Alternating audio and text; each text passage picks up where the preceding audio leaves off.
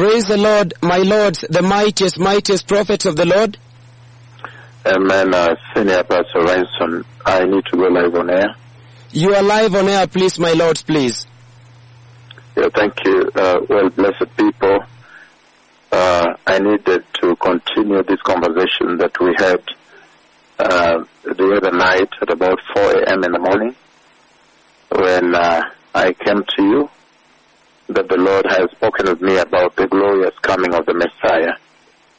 And uh, we saw very clearly in that conversation that uh, these announcements, these constant announcements, the Lord Jehovah is bringing to you as a church regarding the glorious coming of the Messiah, that this persistent reminder that the Lord Yahweh is bringing um, to you people, to the nations of the earth, to mankind, about uh, the glorious coming of the King, the Messiah, the return of Jesus of Nazareth to take the glorious church, the holy church, the righteous church, the mature church, the church without wrinkle, the church without spot or stain. That uh, these persistent and consistent and relentless, continuous reminders are essentially meant to activate in you as a person tuned in listening to me, you as a believer, a Christian believer, or a church, you as the residents of this earth, the fact that it is very, very important to prepare, to prepare for the glorious coming of the Messiah. And uh, what has come out very clearly in that announcement that I made at about uh, 4 a.m. in the morning and with uh, the relevant requisite preparations that the Lord laid before you that is needed at this hour. In that announcement, you see it very clear that the Lord is saying that uh, the way I said it and I say it here today again, that after listening to the announcement on the coming of the Messiah, the way you live your life on this earth matters very much. And uh, that if you believe the prophecy of the coming of the Messiah, then uh, he says, your ways have to change. You have to make amends. You have to start reorganizing your spiritual life. You have to receive Jesus and prepare in earnest for the coming of the Messiah. And I used the benchmark scripture.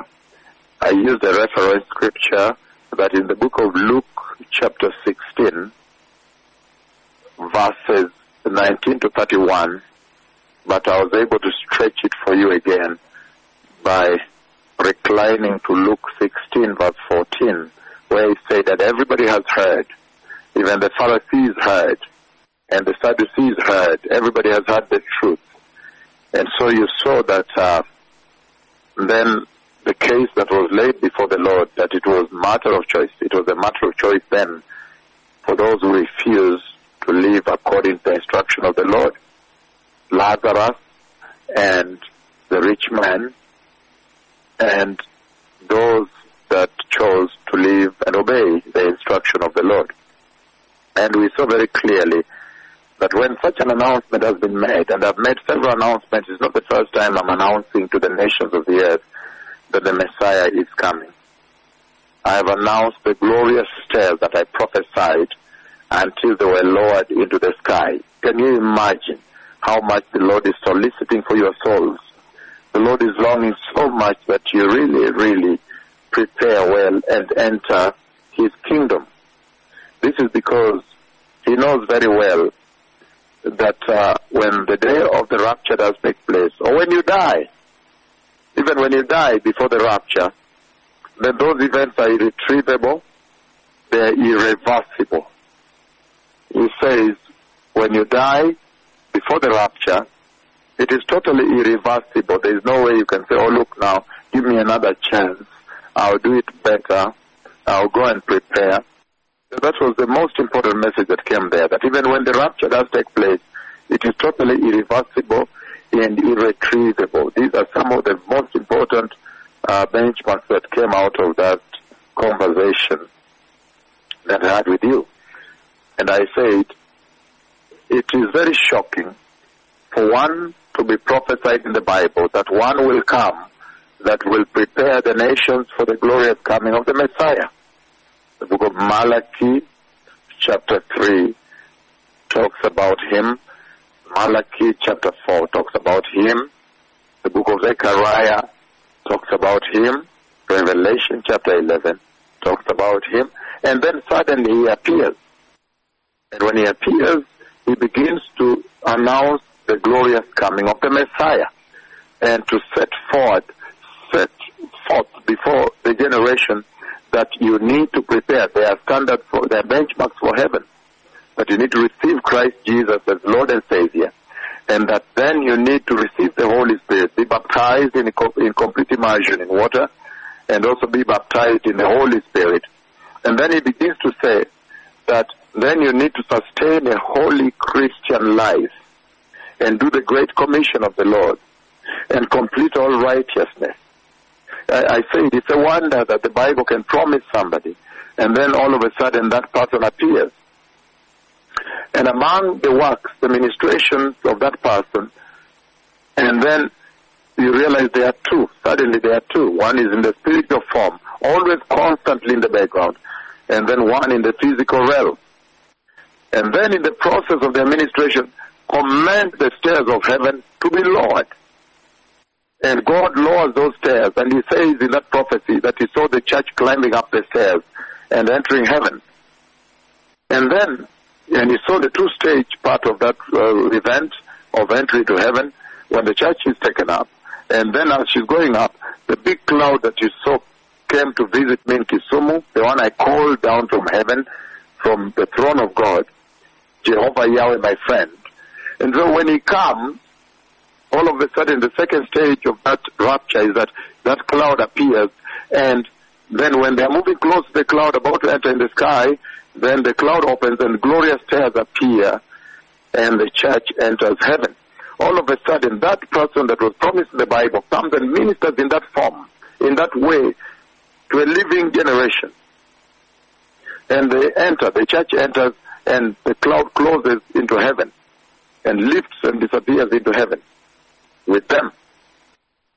It is very shocking that one can come then, promised in the Bible, Malachi 3, Malachi 4, and Zechariah, uh, Revelation chapter 11, Revelation 12, Revelation 13, and then he appears and he now prophesies the glorious stairs of heaven, which is part of, part of the cascade for the entry of the church.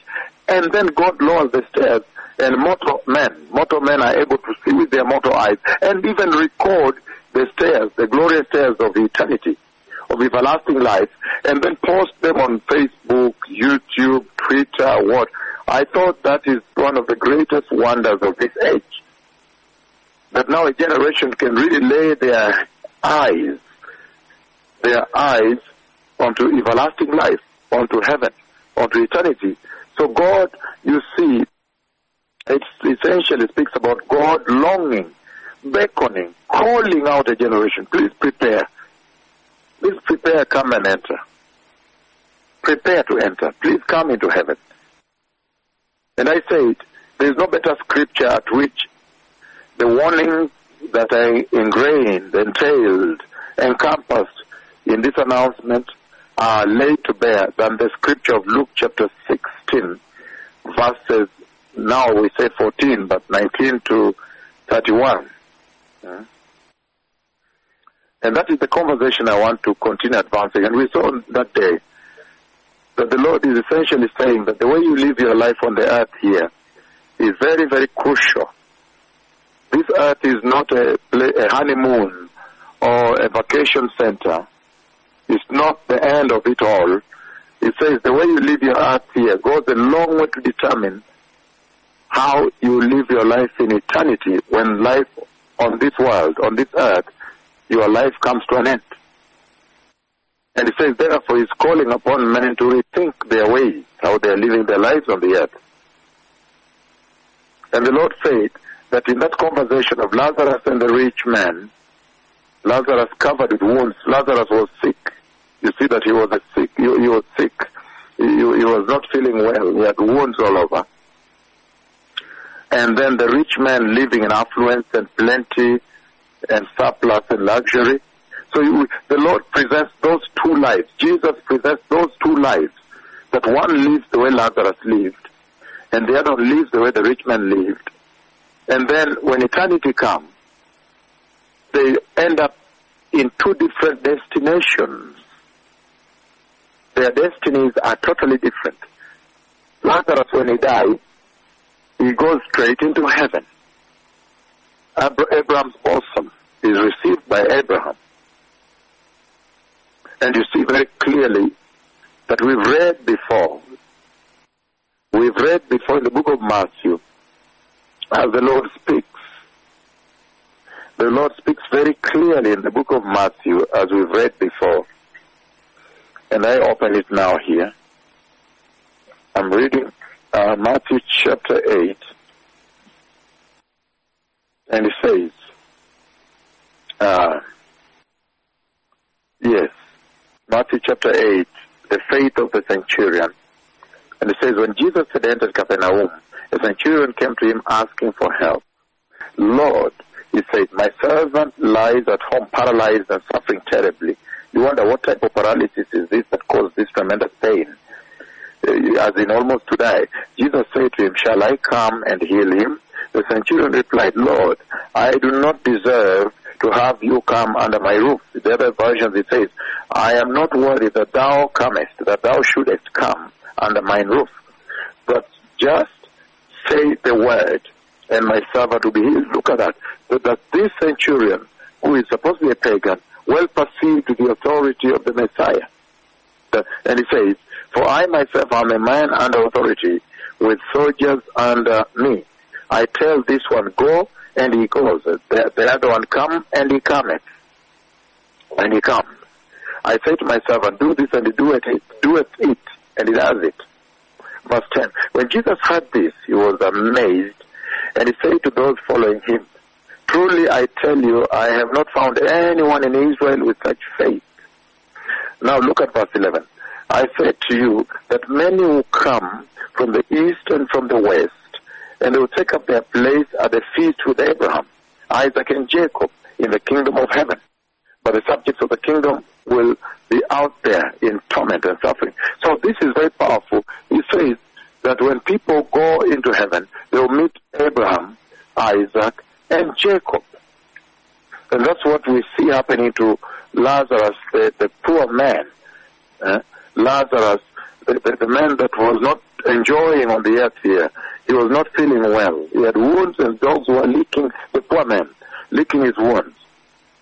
He goes to Abraham's bosom, Abraham's side, where the rich man, he goes to hell. And we saw very clearly that the Lord is saying that they, they live two lives. Lazarus and the rich man lived two lives, and they ended up in two different destinations. Lazarus ended up in heaven, and the rich man ended up in hell. And we saw very clearly that the Lord was essentially saying that, you know, the wealth you have, the wealth one has on this earth, cannot merit their salvation. And he says that wealth spoke in different ways than the attitude that they have on the earth. But today I want to continue advancing this conversation of the rich man and this very poor uh, Lazarus that is not feeling well, that has wounds, is sick, and living two different lives on the earth, two different destinations. But I don't know whether you realize that no matter the type of life you live on the earth, and I've said this again and again, and I've read for you scripture, even Ecclesiastes chapter 11, verse 3.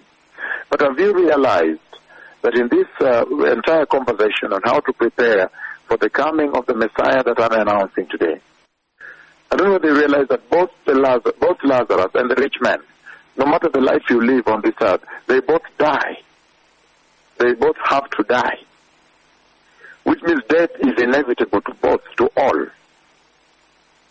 Death is absolutely inevitable to all of them. They both die. And so the Lord essentially is saying that nobody lives on the earth here forever. And if that be the case, then he is saying that uh, people have to prepare for their exit from this earth. Life on this earth is temporary. Life on this earth is not permanent. But nobody lives on the earth forever. Both Lazarus, no matter the lifestyle, the kind of life you live, you have to die one day. And the book of uh, Ecclesiastes chapter 11 verse 3 says, If clouds are full of water, they pour rain on the earth. Whether a tree falls to the south or to the north, the place where it falls, there it will lie forever. So the Lord is saying that He is using that scripture to make you understand that death is absolutely inevitable, blessed people. That is the message coming from there. That death does fail man. Everyone will be failed by death. Death will fail you, tuned in, facing me, fail anybody and everybody else. That's what the Lord is saying here. Because you see, both of them die. Both Lazarus and the poor man die. So, meaning, no matter the kind of lifestyle or life you live on the earth, you must die. One day it must come to an end, he says. And you see in that conversation, you see that, that, that, that then the time came when the beggar died. I'm reading verse 22, verse 22 of Luke 16. The time came when the beggar died, and the angels carried him to Abraham's side. The rich man also died. Look at that. And was buried.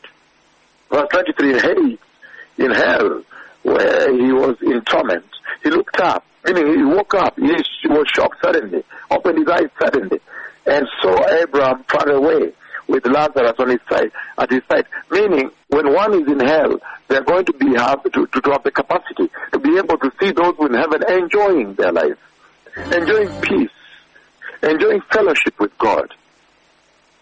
That will really aggravate their torment in hell. Because you might be able to see, he was able to identify Lazarus.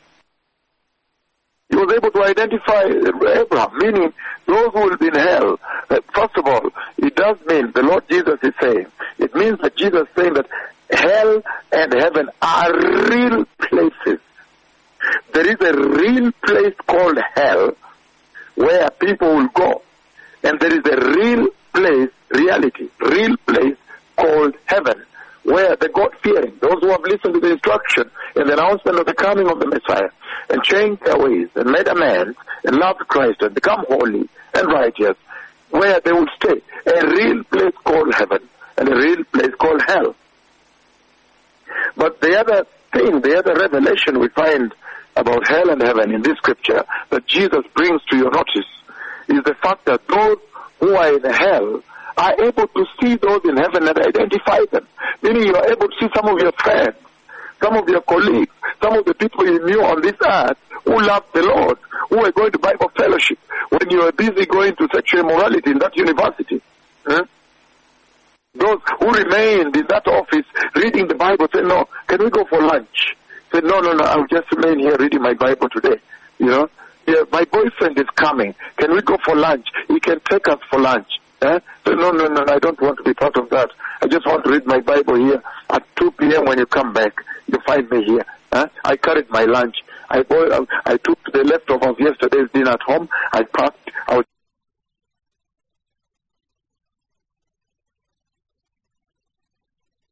There some of these people that chose the ways of God. People that you knew. You will be able to see from hell. They will be able to see heaven and what's going on in heaven. That's amazing, blessed people. Especially considering that there will be torment in hell. And he says even those in heaven will be able to see those in hell. So this is what the Lord is bringing to your attention to be able to activate you, to reawaken in you, to be able to, um, to, to, to shake you, to revive you into the need for preparing well for eternity. And that in that preparation you may choose to prepare for heaven. And it's amazing also that people in heaven will be able to talk to those in hell.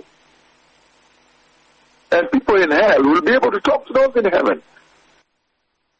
there will be a kind of a communication, though there will be a rift, a chasm, a separation that the Lord has eternally placed between heaven and hell. So there's so much in this scripture here that should really reawaken you and cause you to make a determination on to how to prepare for your eternity. Hmm? But you see that both both the, the Lazarus and the rich man they, they die. Death is inevitable. That's one big thing, lesson that the Lord Jesus wanted to underscore here.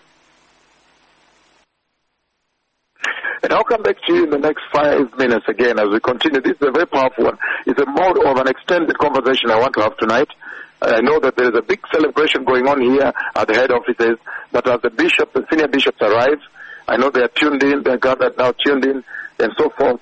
In the next five minutes, we take a short worship break. In the next five minutes, I'll be back and we will extend this conversation.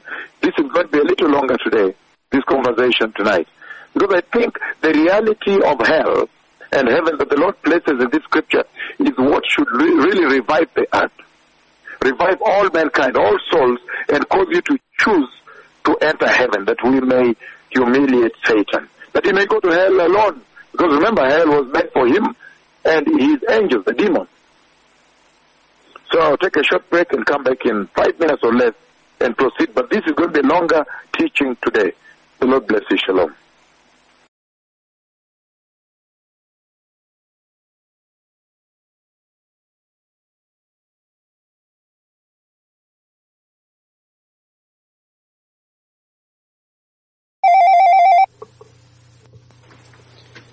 Praise the Lord, my lords, the mightiest, mightiest prophets of the Lord. Amen. Uh, can I be live on air again? You are live on air, please, my lords, please.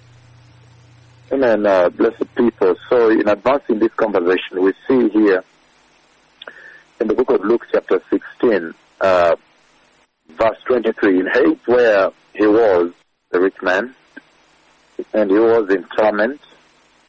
The rich man looked up and saw Abraham far away with Lazarus by his side. Verse 24, he says, So he called to him, Father Abraham, have pity on me and send Lazarus to go deep the tip of his finger in water and cool my tongue because I am in agony here in this fire.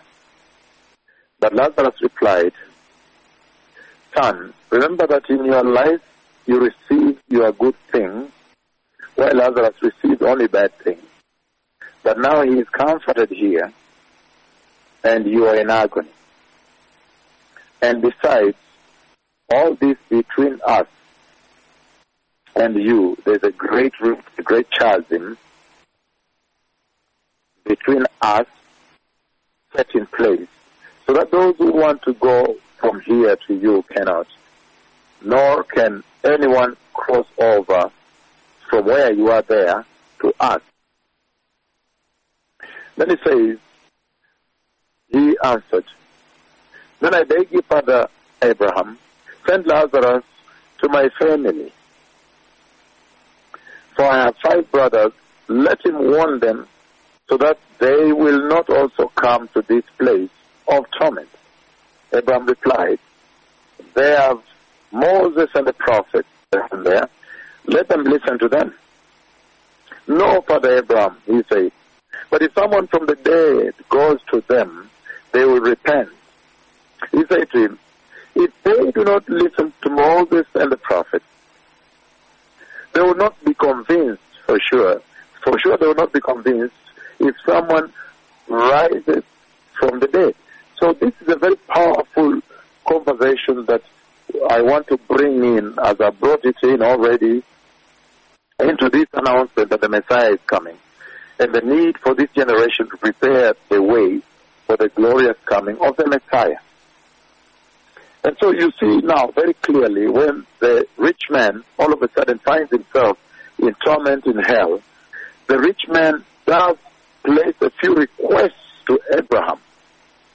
He asks for, he pleads, he does make his pleadings here when he's now in torment.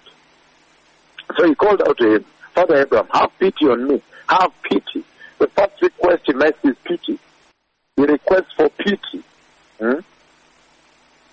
And the second request he makes is that Lazarus may be sent to get some water, meaning there's no water in hell, to get to touch a tip with the tip of his finger, touch some water and bring and touch his tongue. That's the second request you see right there. But you see, those requests, even another request down there, that send Lazarus. Send Lazarus down there to warn his brothers. To warn his family that is down on the earth there.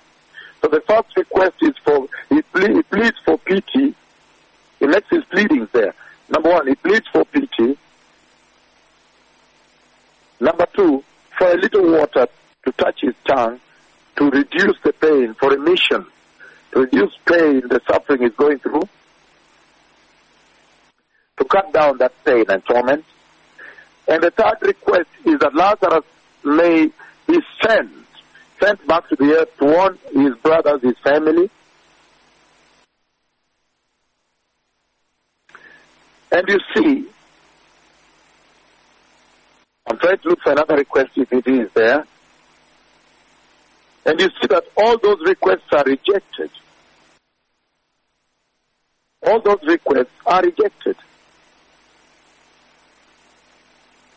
And in the rejection, the way Jesus, the Lord, our Lord, our Lord Jesus Christ, the glorious Lamb of God, the Messiah placed these requests, placed this scripture in the context of preparing for the glorious coming of the Messiah.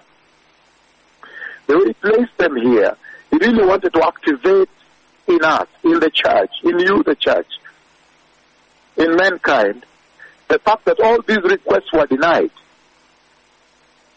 He said, have pity on me. In other words, when you look at the kind of prayer that uh, that uh, the, the, the rich man is bringing forth to Abraham while he is in hell, the rich man himself is in hell, and he's crying, he's pleading, the kind of pleading, the request, the prayer is bringing forth, the cry is bringing forth, the request, the asking. He, he does, you see that he does not ask that Father Abraham, please remove me from here. So all of a sudden, it seems he has woken up to the reality that once you die, that scripture on Ecclesiastes chapter 11 verse 3 has happened. That whether it falls to the north or to the south, where a tree is felled, where the tree falls, there also shall lie forever. That's why you see the rich man is not trying to ask Abraham or Lazarus or anybody or to, to send prayer. He's not even sending prayer to his brothers. He's not even asking Abraham to send Lazarus to go and ask his brothers to intercede for him that he may leave hell. He's not asking Abraham to have pity on him and remove him from hell. And he's not asking Abraham to send Lazarus to remove him from hell. And he's not asking that uh, Abraham send Lazarus to the earth to tell his brothers to go to church and pray for him that he may be removed from hell. All of a sudden, that scripture in Ecclesiastes chapter 11 verse 3, here it has, it comes to his realization that that scripture has just realized in his life that once you die, it is impossible.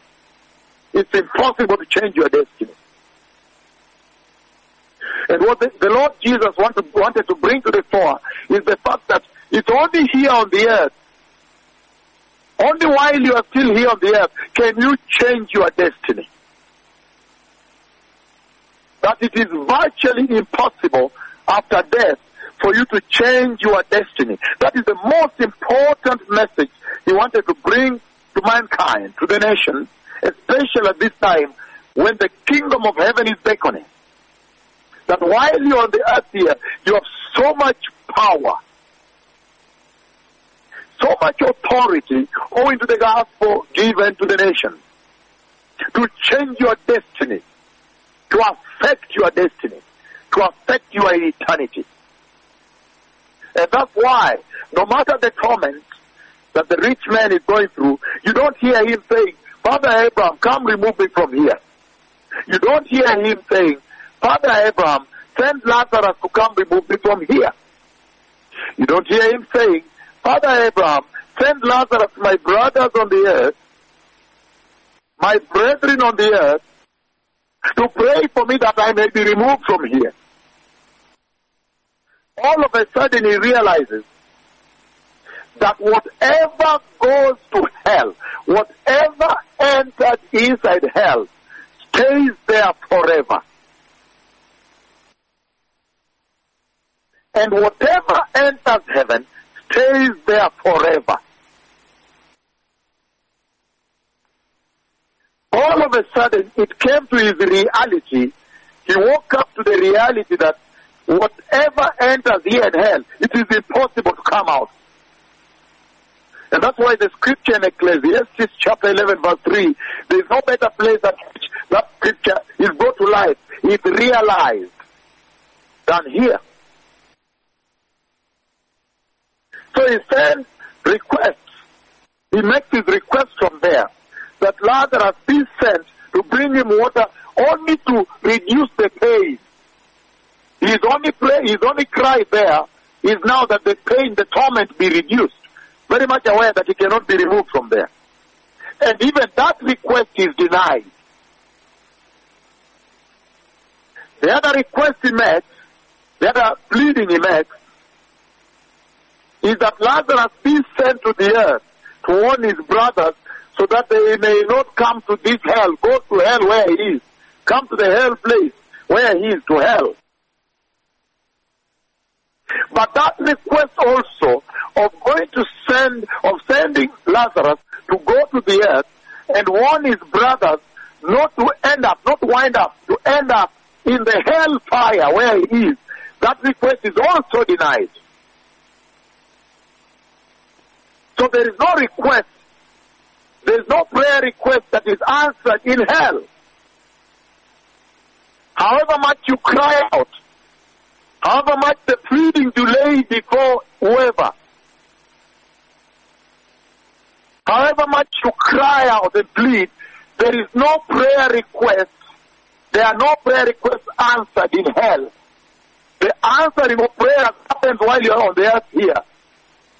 Once you enter hell, prayer requests are not answered there. That's another important reality the Lord Jesus wanted to bring to you, the church, especially now when the coming of the Messiah has drawn nigh and the messenger announcing his return is already here, walking the earth. So, the three requests to have pity on him to send Lazarus to bring him water to reduce the pain, and send Lazarus to warn his brethren, the brothers of the earth, they are both denied. And especially now, if you focus now on the on the request he was making that Lazarus be sent back to warn the people of the earth, to warn his brothers not to end up in hell and the torment he's going through. Why did Abraham, why did Abraham, why did God reject that request? You see the answer that Abraham gives, but Abraham replies, Son, remember that in your life, while you're on the earth, you received your good things, while Lazarus received only bad things. Meaning, while you're on the earth, you have so much power to shape your destiny. Then he says, I beg you, verse 27, he answered, Then I beg you, Father Abraham, send Lazarus to my family. For I have five brothers. Let him warn them so that they will not also come to this place of torment. Verse 29, Abraham replies, They are Moses and the prophets. Let them listen to them. And then he argues there, no, Father Abraham.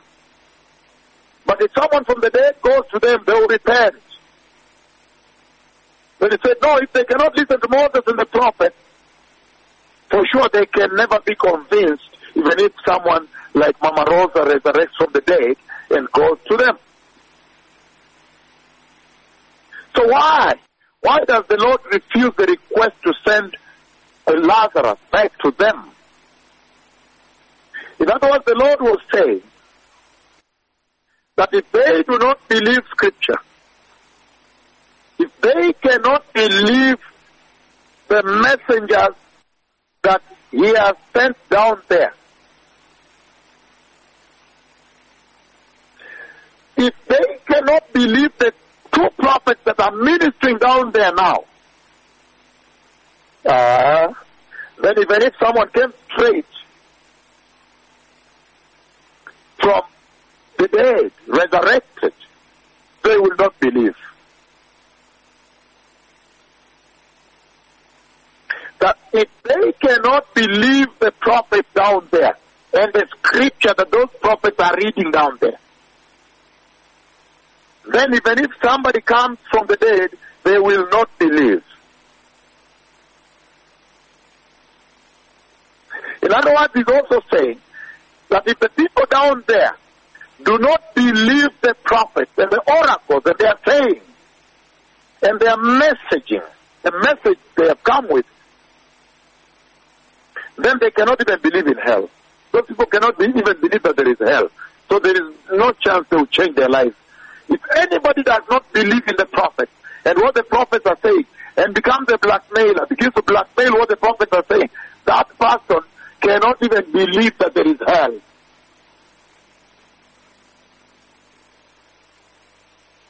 So, and yet, you see in this conversation, the Lord Jesus is teaching very clearly without doubt that for sure there is a real place called heaven and a real place called hell. So if they cannot believe the scripture that the two prophets are reading down there, that there is a real place, Jesus himself said, there is a real place called hell and a real place called heaven. If they cannot believe that scripture and the oracles, the sayings of the, the warnings of those prophets,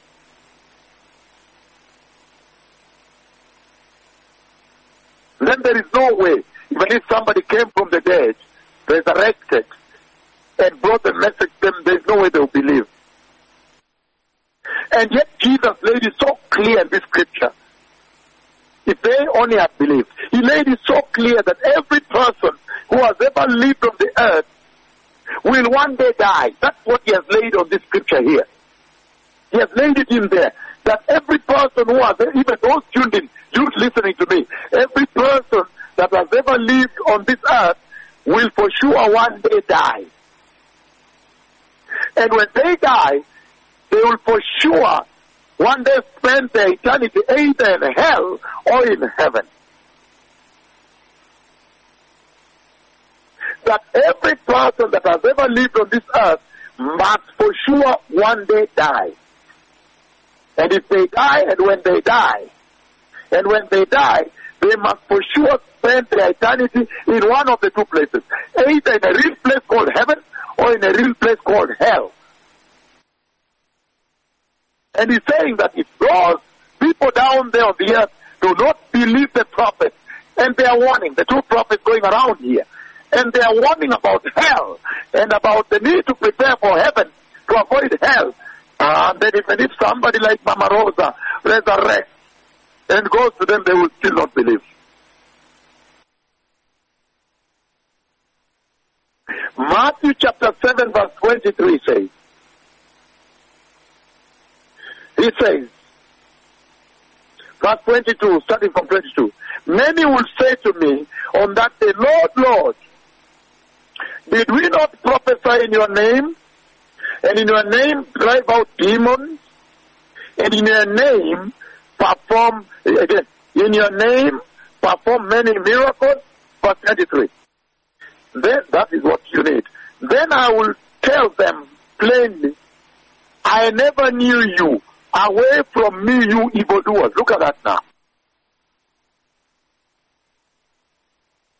He says many people are living today on this earth just like the rich man did. And they are caught up in the lie, in the deceit, in the complacency, in the lie of this postmodern world. The rich man was caught up in that. And that's the message the Lord Jesus wanted to lay before you. That many, many persons, Christians, non-Christians and so forth, today live their lives just like the rich man lived. And they are caught up in the lull, the lull before the storm. They are caught up in the lie, the lie, deception, and the complacency, the, the, the, the, the heart and bustle, defending the life of this postmodern world. And yet the Lord Jesus has made it so clear in the scripture that immediately the life, this life on this earth comes to an end. And one dies. Death for sure is not the end. That immediately in this scripture you see, immediately the rich man died and his eyes opened. From where he was now he could see up there. Meaning, death is surely not the end of life. It's not the end of life. That death is simply a door. It's a transition place towards judgment. It's a door and a transition to judgment. Hebrews chapter 9. In the book of Hebrews chapter 9, it comes out very clearly that after death comes judgment. This is what it says. Hebrews 9, 27 and 28. He says, just as people are destined to die once, and after that face judgment. And so Christ sacrificed, Christ was sacrificed once to take away the sins of many. And he will appear a second time, not to bear sins, but to bring salvation to those who are waiting for him. Powerful. The two different people are mentioned there. He's saying that death is not the end. Don't say that when I die, I die. That is it. The way they say it in this life. These people. This generation. But death is actually a door. That's what Jesus is saying. The Lord is saying that death is not the end of life. Death is just but the door. A door for transition into judgment. Second Corinthians chapter 5 verse 8. Second Corinthians, blessed people, chapter 5. Verse 8, he says the following. We are confident, I say, and we prefer to be away from the body and at home with the Lord. So we make our goal to please Him, whether we are at home in the body or away from it. For we must appear before the judgment seat of Christ, so that each one of us may receive what is due for us. For the things done while in the body, and whether good or bad. So he's essentially saying that death is inevitable. But after death, then you are confronted with the judgment seat of Christ, with the judgment of God. That death must come. That's what he's saying here, blessed people. And yet when you look at people living on this earth, sometimes you are astonished. Because you get to understand, you get to perceive that they are living their lives as though there is no death. Or as though after death it's all done, it's finished. Everything has ended there. It's a benign state. Not at all. Luke 23 verse 43 says the following. Jesus replied, Jesus answered him, Truly I tell you, today you will be with me in paradise. In my Bible it is read, the words of Jesus himself. Meaning after this life, there is a real place, a real destiny that mankind must end up in. There is a real place of destiny that every person must end up in after the life on this earth. That is what the Lord brings out very clearly, blessed people. So then why do people live their lives in such complacency? In a lie, in a deceit as though after they die it will be just done, it will be finished. And yet I am announcing the coming of the Messiah perpetually, continuously, and constantly. And God is speaking with me to come and warn you that the end is coming. The Messiah is coming. Life after this earth is coming. Philippians chapter 1, 22 23 says the following. Philippians chapter 1, verses 22 23 says, If I am to go on living in the body, this will mean fruitful labor for me. Yet what shall I choose? I do not know. I am torn between the two. I desire to depart and be with Christ, which is better by far. But it's more necessary for you that I remain in the body. So he's talking about the fact that there is a reality after death, after this world, after this earth, there is a reality that there's a materialization, a realization of another destiny, of another life. And he's saying that those who are believers who listen to the voice of these true prophets, the voice of the Lord, those who are obedient to listen and turn to a holy living, a righteous Christian living, to reject sexual sin, to reject the false apostles, false prophets you see on global Christian TV, in your churches, in your towns. The believers that believe the prophecy of the coming of the Messiah, believe the gospel, become born again, and choose holiness. He says when they die, they enter into a conscious, conscious, with consciousness, a conscious fellowship of heaven and joy and happiness eternal. While those who don't believe, born again, but don't believe in the coming of the Messiah, don't believe the voice of these two prophets, they continue in their ways of sin. Those who are not holy, they enter the conscious fellowship of pain, with pain and suffering, and judgment, and hell, and torment as you've seen. So the Lord is very clear here that the Messiah is coming. And so you see now, once you enter that exit door called death and enter the other realm, that is it. It's not possible to reshape your destiny again, reverse your destiny. That's why the rich man did not request that Abraham or Lazarus or his brothers pray for him, intercede for him, or try to help him and release him from hell. And it's amazing. He was aware he is in hell because of the torment. And he was there. He was amazing. He's there forever. He knew that by being in hell, there was no escape. Once you enter hell, there is no escape. That is what Jesus is saying here. That there is no escape.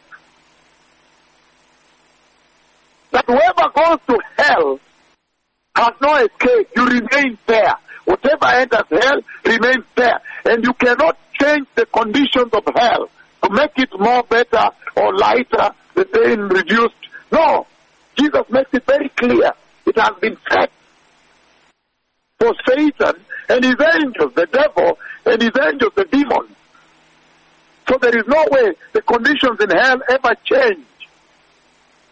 Ever will change. And you can see that the Lord Jesus, by using this rich man and Lazarus to speak to you in this age, when the announcement is on the earth for the coming of the Messiah, he was saying that the rich man was already aware that when he was in hell, when he is in hell, he is eternally separated from God. In fact, Abraham makes it very clear there is a chasm And the way Abraham answers him, Abraham tells him that there is no hope for remission. There is no hope for reducing the pain in hell. There is no hope for reducing the suffering in hell.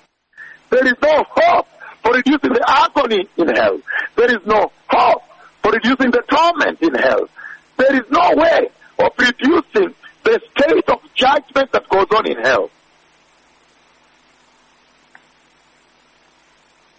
But what amazes me so much when this young, when this rich man communicates with Abraham in the book of Luke, Luke chapter 16 that we're basing this announcement of the coming of the Messiah on, verses 13, 19 to 31.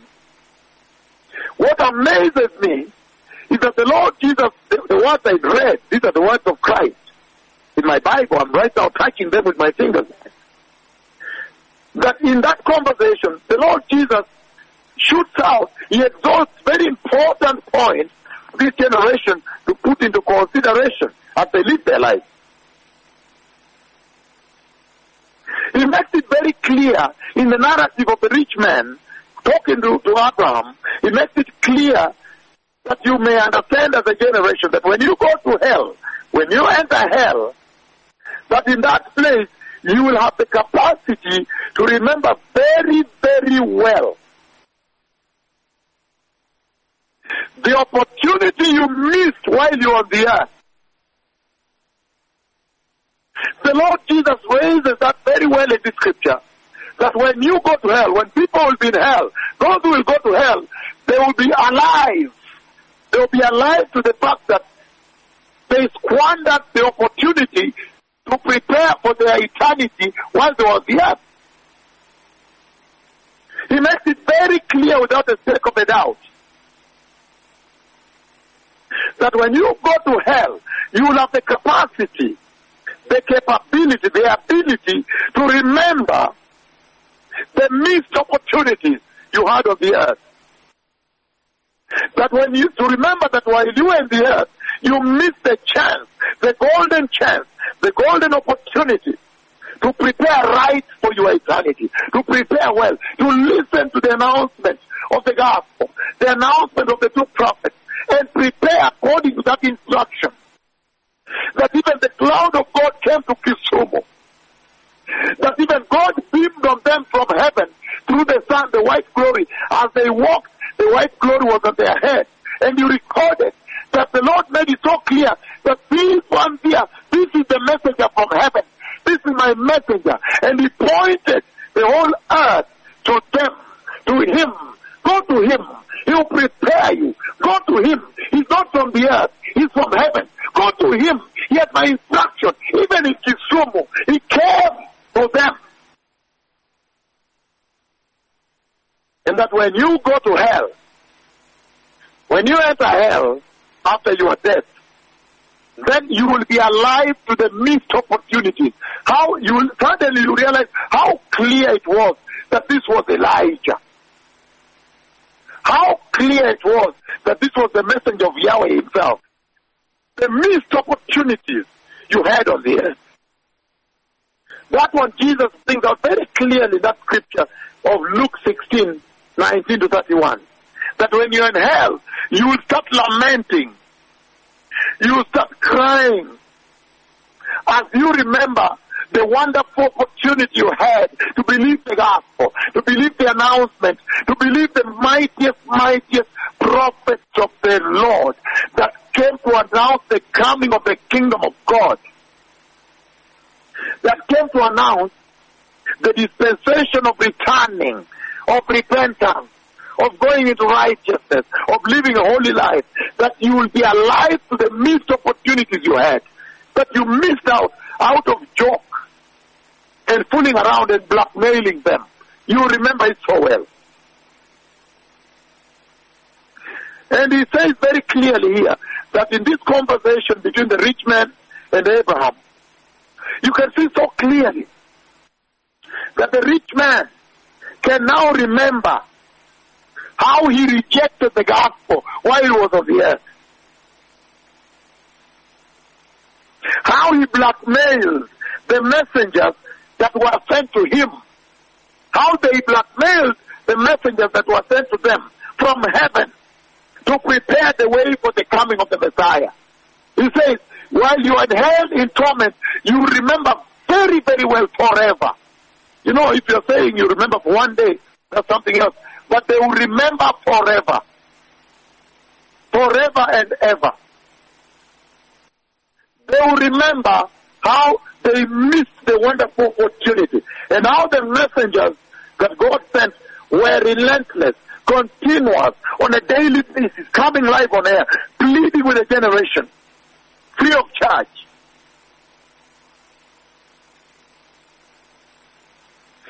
And the Lord also makes it very clear. My Bible is in red. I'm laying my fingers on them now. The writing, this statement here, this story, parable, this message on the rich man and Lazarus is in red.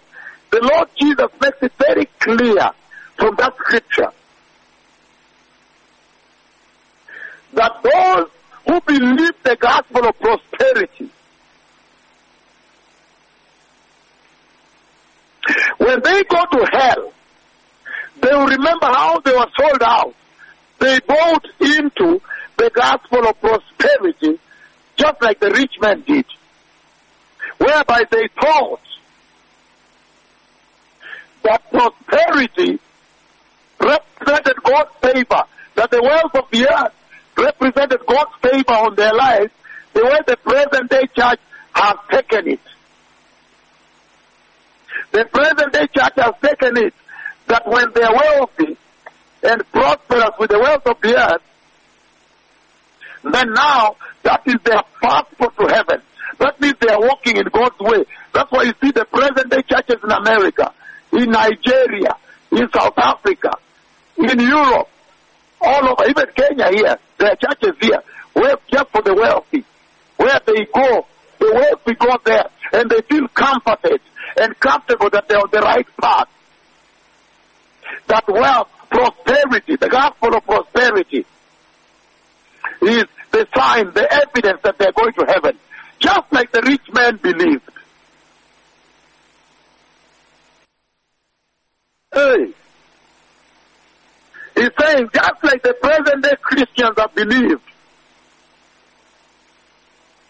Because the present day believer looks at the prosperity of this earth, the prosperity they own in this world, are the sign of God's blessing. And they make the same mistake, the same mistake in judgment like the rich man did. Because they think that is the evidence that they will enter heaven. Now you understand why I came rebuking the gospel of prosperity.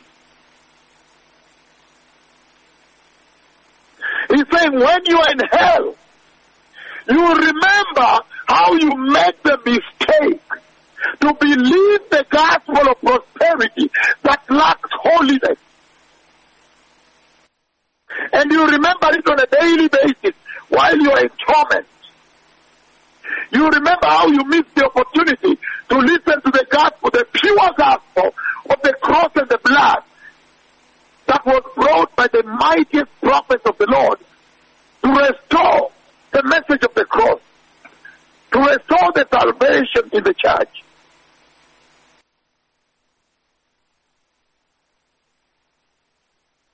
He says, when you are in hell, you, it will be alive to your memory, to your mind. You remember so well how you believed that the prosperity of this world, how you went to the churches that give you prosperity, preach to you prosperity, and don't preach to you righteousness, and don't preach to you holiness. You remember very well how you sold out, you bought into the gospel of prosperity, and forgot the opportunity to grasp the message, the announcement on righteousness, on holiness, and the coming of the Messiah, and the need to prepare. You will remember that when you're in hell.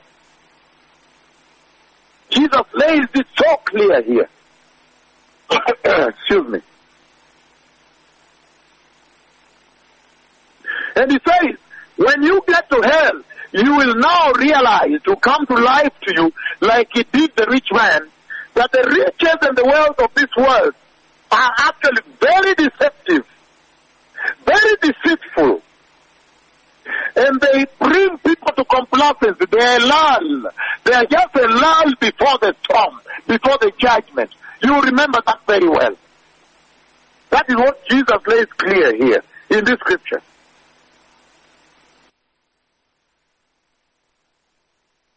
And he says, while you are in hell, you will remember too well, very, very well, how the wealth of this world lied to you and how your judgment by failing to listen to the pure word of these two prophets, the prophets of righteousness, the prophets of holiness, you remember too well how the riches of this world, the wealth of this world, were misjudged by you for God's favor. You remember that very well because you realize, oh, Kumbe, you did not have God's favor in all that wealth. The book of Mark, chapter 4, blessed people. Mark chapter 4. What an awesome time in the church. The book of Mark chapter 4, verses 18 and 19. It says the following. It says, Still others, like seed sown among thorns, hear the word, but the worries of this life, the deceitfulness of wealth, and the desire for other things come in and choke the word, making it unfruitful. The deceitfulness of the wealth of this world. That is what the Lord Jesus raises so clearly. He exalts that from this scripture. The warning of the wealth of this world. The warning of the deceitfulness of the wealth of this world. And he says that when people go to hell, when you will go to hell, those that will, when people go to hell, whoever goes to hell will vividly remember the deceptiveness, how deceitful the wealth of this world was to them and lied to them. And they thought it was God's favor. And led them to a destiny, to an eternity of hell. In hell. The book of Matthew chapter 19. I'm reading verses 23 to 29. It says, Then Jesus said to his disciples, Truly I tell you, it is hard for someone who is rich and wealthy to enter the kingdom of heaven. Again, I tell you, it is easier for a camel to go through the eye of the needle than for someone who is rich to enter the kingdom of God. When the disciples heard this, they were greatly disturbed and greatly astonished, and they asked, Who then can be saved? Verse 26 Jesus looked at them and said, With man, this is impossible, but with God, all things are possible. Peter answered him, Lord, we have left everything to follow you. What then will be for us?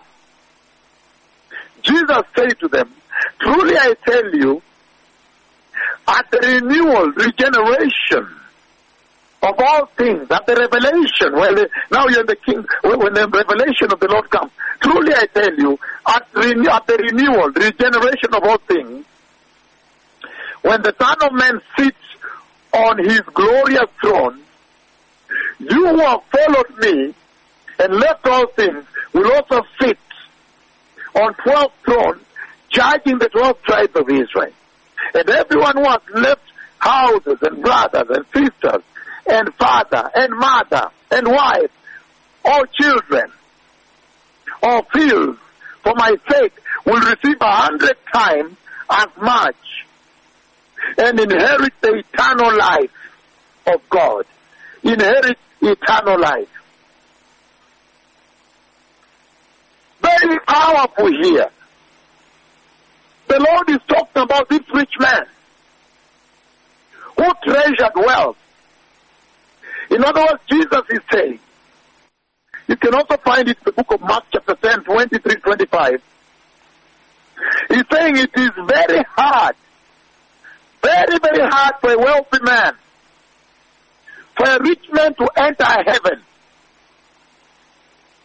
But then, when he's confronted by the disciples, then he says, look, it is impossible with man, but possible with God. In other words, it is very, very hard for a rich man to enter heaven, a wealthy man of this world. But it is not impossible. He says it is possible. They, with God they can enter. And this tremendous message the Lord gave in the book of Luke chapter 16, verse 19, verses 19 to 31 is so powerful because there is so much information that this generation can use from this scripture to prepare the way, even as the Lord has sent me at this hour, to announce the glorious coming of the Messiah. Even as He has shown me the people taken up into the kingdom of glory. And He says in this scripture that God indeed loves the poor people. And the Lord is terribly offended and terribly angered when the rich people of this world abandon his poor people. That is again another message on how to prepare for the coming of the Messiah. Another message coming out of this powerful scripture, Luke 16, 19 to 31, that the Lord loves the poor so much that he really hates it. He's offended, he's angered when the wealthy people, when you that are living in this on this earth with some means, some good means, when you abandon and you neglect his poor people, the poor people. And he's saying, in other words, essentially saying, in other words, that when the Christians, those Christians, those people that go out of their way to present the grace, to present mercy, to present help, to present care, to present providence to the poor, they essentially do the work of Christ. They extend the work of Christ on this earth, to this earth. They essentially present the character of Christ in this generation, the personality of Christ to this generation. He loves the poor so much that when you help them, he says you are extending, you're essentially extending the goodness of Christ, the character of, character of Christ, the personality of Christ into this generation. You're presenting his image. How powerful, blessed people. Matthew 25, verses 35 to 40. He says, verse 34, he says, Then the king will say to those on his right, Come, you who are blessed by my Father. Take the inheritance, the kingdom prepared for you since the creation of the world. For I was hungry, and you gave me something to eat. I was thirsty, and you gave me something to drink. I was a stranger, and you invited me in. I needed clothes, and you clothed me. I was sick, and you looked after me. I was in prison, and you came to visit me. Then the righteous will answer him, Lord, when did we see you hungry and feed you, or thirsty and give you something to drink? When did we see you a stranger and invite you in? Or need your clothes and clothe you? When did we see you sick or in prison and go out to visit you and care for you? Then the king replied, I tell you the truth. Whatever you did to one of the least of these brothers and sisters of mine that you did for me. Very powerful, blessed people. So the Lord is using this scripture of Lazarus at that gate, looking for care, with wounds all over. He's sick. He's not even feeling well. And the rich man is this idea, partying, squandering his life on a daily basis. The Lord is looking at that way, that, that failure to care. To say that those, in other words, those that care, those that take time to care for the poor, those that are born again properly, they do take time to care. Those that bear the character of Christ.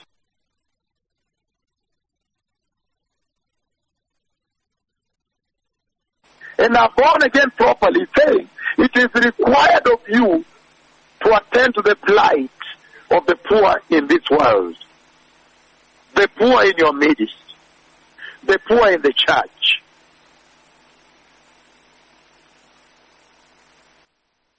It's amazing, blessed people, that Jesus is saying here. It is so shocking that he's saying that when you Christians minister to the poor, you actually minister to Christ himself. Isn't that amazing? And he's saying that part of the identity of a Christian is to be able to minister to the plight, to the predicament of the poor. And that's why you see Abraham replies, the rich man, while he's in hell, he talks to him, and I read it for you again. Luke chapter 16, our reference scripture. The way Abraham replies him is quite amazing.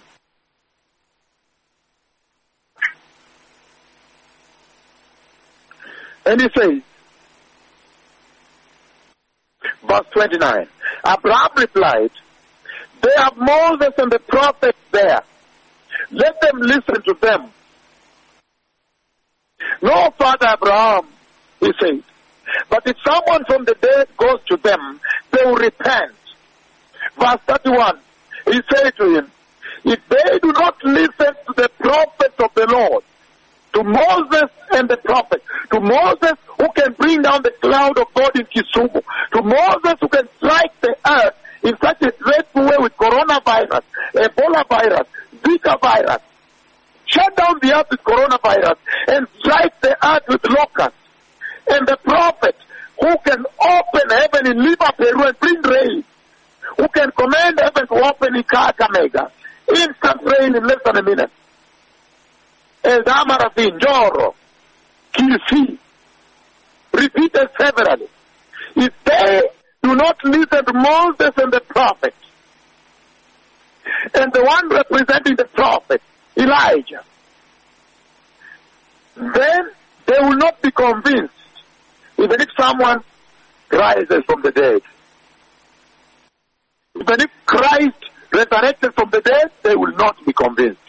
Even if Mama Rosa resurrects from the dead, they will not be convinced. Even if Lazarus goes back, they will not be convinced. Look at that reply that Abraham gives to the rich man while he's in hell.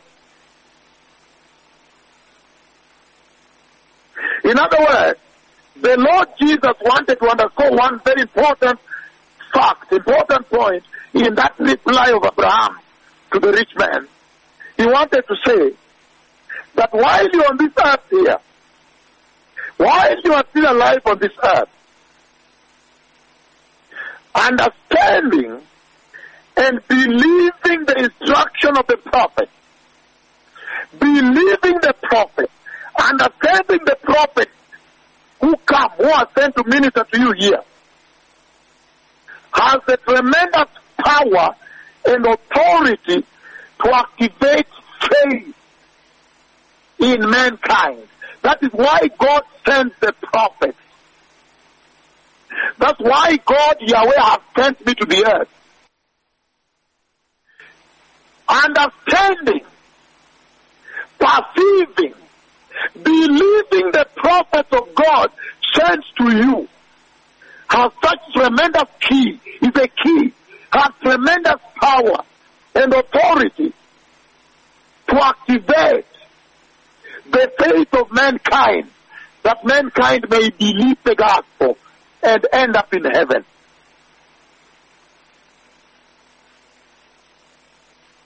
In other words, the Lord Jesus in this scripture, as he brings out the narrative of the conversation between Abraham and the rich man, and the reply of Abraham to the rich man, the Lord Jesus was essentially saying that when the prophets come and they bring the revelation of God, the revealed word, and the revelation of the power of God, the revelation of the miracles of God, the wonders of God. He's saying during the ministration of the prophet, bringing the revelation of the word of God, the revelation of the power of God, the revelation of the miracles of God, the revelation of the wonders of God. He's saying in that ministration, that ministration of the prophet has tremendous power to turn the hearts of the unbelievers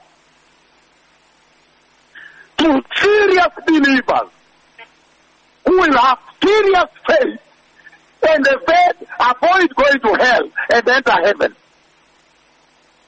He's saying in this conversation, in the reply Abraham gives the rich man when he's in hell, by saying they have the prophets there, Moses and the prophets. Moses and Elijah are down there. Let them believe them down there. The Lord is using that reply of Abraham to tell this generation that the ministration of the prophet has so much power and authority and key ultimate power that can turn unbelief, the unbelieving world, into serious Christians of serious faith, a believer, into believers until they enter heaven. That's why God sends the prophet.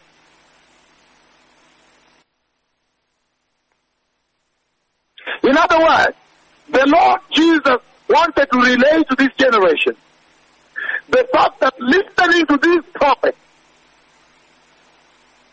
saves lives and delivers man into God, delivers man to God.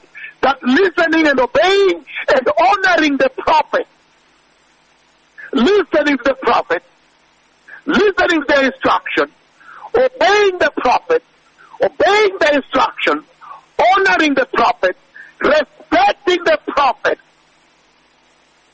has so much power to save life, the life of man or the whole earth, and to deliver mankind, deliver all the nations, deliver all mankind to God in heaven.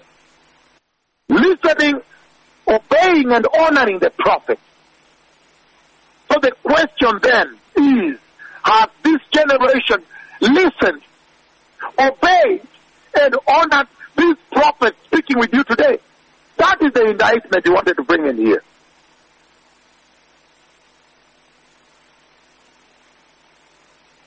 In other words, furthermore, the Lord Jesus wanted to bring this to the attention of this generation. That while God's children are on this earth, they will always suffer. There is suffering on this earth. And that suffering on this earth by God's children is inevitable for his people. For as long as they are still in this world. Why? Because he says this world is sinful. That's why it's full of suffering. And you see Lazarus representing God's people. He suffers tremendously on this earth, terribly. Representing God's people, meaning it is normal for God's people to suffer on this earth, suffer blackmail, suffer physical torment, suffer tribulation, I mean abuse, blackmail, slander, physical abuse, wounds. to suffer. He's saying suffering for God's children on this earth is inevitable. Why? Because they are in this sinful world. They live in this sinful world. The world is sinful. Another very important message the Lord wanted to bring forth here is that life on this earth must be understood, must be perceived in terms of its temporary nature. That life on this earth is temporary. Whether you are suffering, don't worry. It is temporary.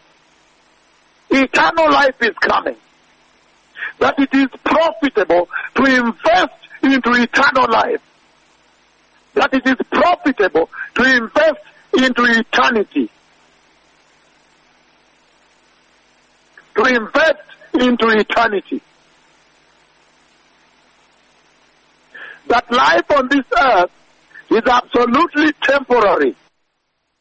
That's a very important point the Lord is raising there. That no matter what you go through,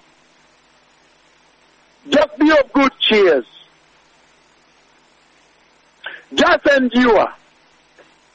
Because he says, life on this earth is temporary. The book of James chapter 4 verse 14 it says, why you do not even know what will happen tomorrow. Verse 13 it says, now listen, you who say, today or tomorrow will go to this or that city, spend a year there, carry on business, and make money. Why? You do not even know what will happen tomorrow. What is your life? You are a mist that appears for a little while and then vanishes. That is what the Lord is saying in this tremendous scripture of Luke 16, 19 to 31, and using it to help this generation know that please, you need to prepare for your eternity. You need to prepare to enter heaven that you may not suffer the fate of the rich man. In other words, he's saying, at the point of death, when mankind reaches the end of his life on this earth, only one factor, only one thing, only one benchmark, only one milestone is important as a standard.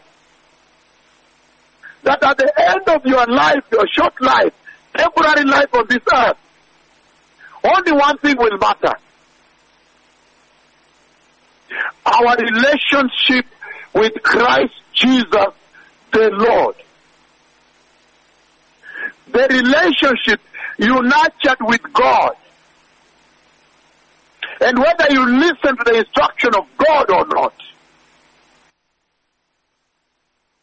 But even as I begin to wind down, blessed people, there is a very important lesson the Lord Jesus brings forth in this scripture, which I want to finish with tonight, because we have a big, big, big celebration here. The cloud of God has come to affirm to the nation that that is the prophet. Those are the prophets. Listen to them and you'll enter the eternity of fellowship with God in heaven. And you'll enter the kingdom of glory. We are celebrating until the Messiah comes. We must worship and celebrate him for he has visited. He has visited me. When I called him, he visited. So even as we prepare to go into that celebration, there is something so important that finally the Lord also brings up here.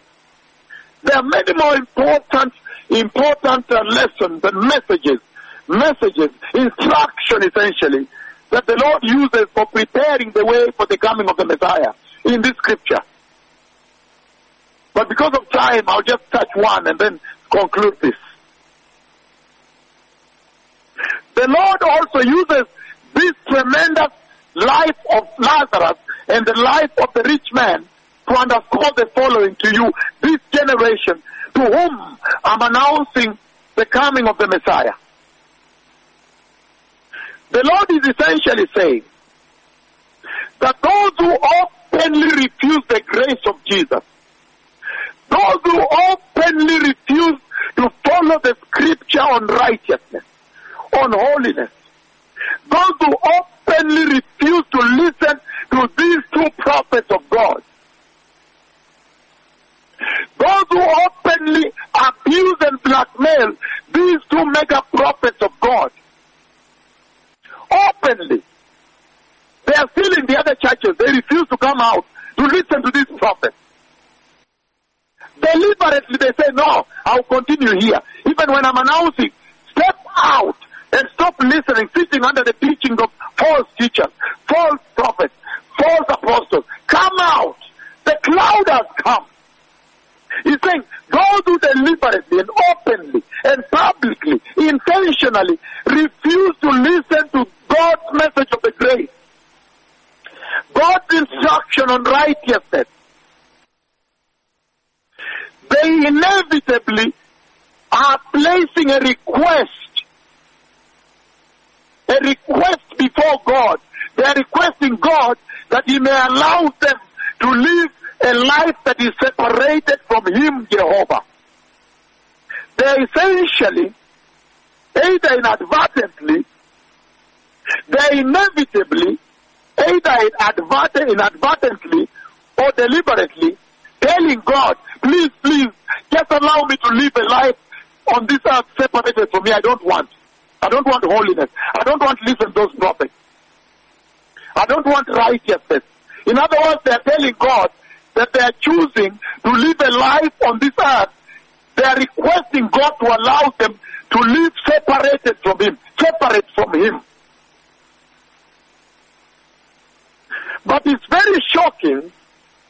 What is most shocking in this scripture of Luke 16, verses 19 to 31, what is most astonishing is that God is very willing, very, very willing to grant their request, to honor their wish, to live away from Him on this earth and even in eternity. That if you live away from the Lord while you're on this earth, you will also be granted the opportunity to live away from God in eternity. That means to be in hell and separated from Him. He will grant you that request. May the Lord bless you. The Messiah is coming. I have seen the coming of the Messiah. Be holy, blessed people. Receive the gospel and choose the holy Christian life. The Messiah is coming.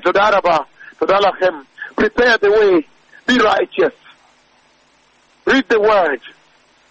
Repent. The King is coming. I have seen my Lord coming. I've seen the Messiah coming, the King of glory. The glorious Lamb of God is coming. Todah Shalom. Thank you. The Lord bless you. Bye bye. Shalom Todah. Todah.